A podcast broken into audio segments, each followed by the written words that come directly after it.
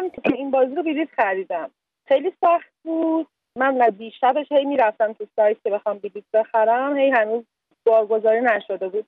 ساعت یک بودش رفتم چک کردم، شروع شده بود. جایگاه بانوان هم تقریبا مثلا بیست و شش تا مونده بود یکی از جایگاه‌ها، بقیه همه یا فروش رفت یا اصلا الکی بودش، نمیدونم. من یه دونه خریدم و دوباره رفتم و دو تا مونده و تونستم برای دوستم خریدم. حالا وقتی که رفتید ورزشگاه، انتظامات برخوردش چجوری بود؟ شرایط ورزشگاه به چه صورتی بود؟ حالا گفتید که شما بالاخره بلیط رو تونستید بخرید، اشاره کردید که به اینکه جایگاه خاصی بلیطاش باقی مونده بود. جایگاهی که اصلا شما نشسته بودید جایگاه مناسبی بود برای تماشای فوتبال؟ نه دیگه، جایگاه ما حتی صندلی هم نمیتونستم انتخاب کنم چون خیلی پرت و پلا بود دیگه. مثلا اینجوری نبود که مثل سینما یا کنسرت که قشنگ میری صندلی‌ها رو میتونی انتخاب کنی یا جایگاهت نسبت به چمن چه جوریه و اینا. خب تجربه هم که نداشتم و جایگاهی هم که واسه همین روزی که ما رفتیم در نظر گرفتم جایگاه خوبی بود. خب ولی خب من شنیده بودم مثلا طبقه دوم برای فوتبال دیدم بهتره.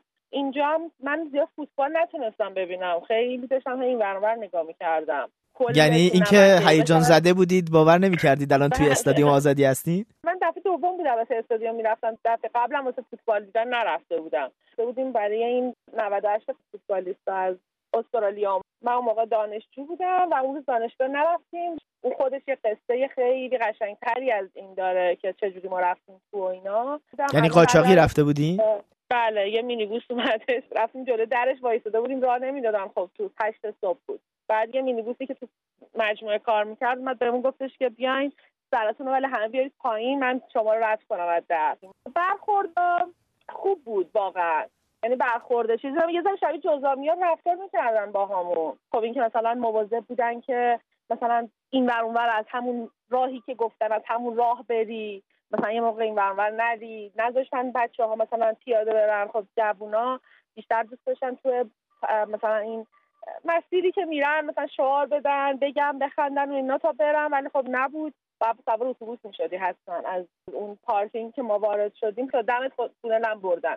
دم تونل هم این برنامه‌اش معمول وایس بود که وارد تونل بشه، یعنی این برنامه اصلا ندی. برگشتم همینطوری بود. خب یعنی احساس کردید نشتم که مورد تبعیض قرار گرفتید یا نه؟ احساس آره. خب من, من نمیدونم طرف مردا چجوری بود، ولی ما تقریبا چهار تا گیت رد شدیم. مورد تبعیض که خب آره، خب همین که تو تو یه جایگاهی اصلا فلسفه ورزشگاه رفتن و اینجور جاها اینه که با هم دیگه برید دیگه. مثلا مثلا من میگم با برادرم بخوام برم، با دوستم بخوام برم، مثلا چجوری بریم و بری بعد اونجا جدا بشیم، بعد آخرش دوباره برگردیم پیش هم دیگه. خب خیلی چیزا دیگه.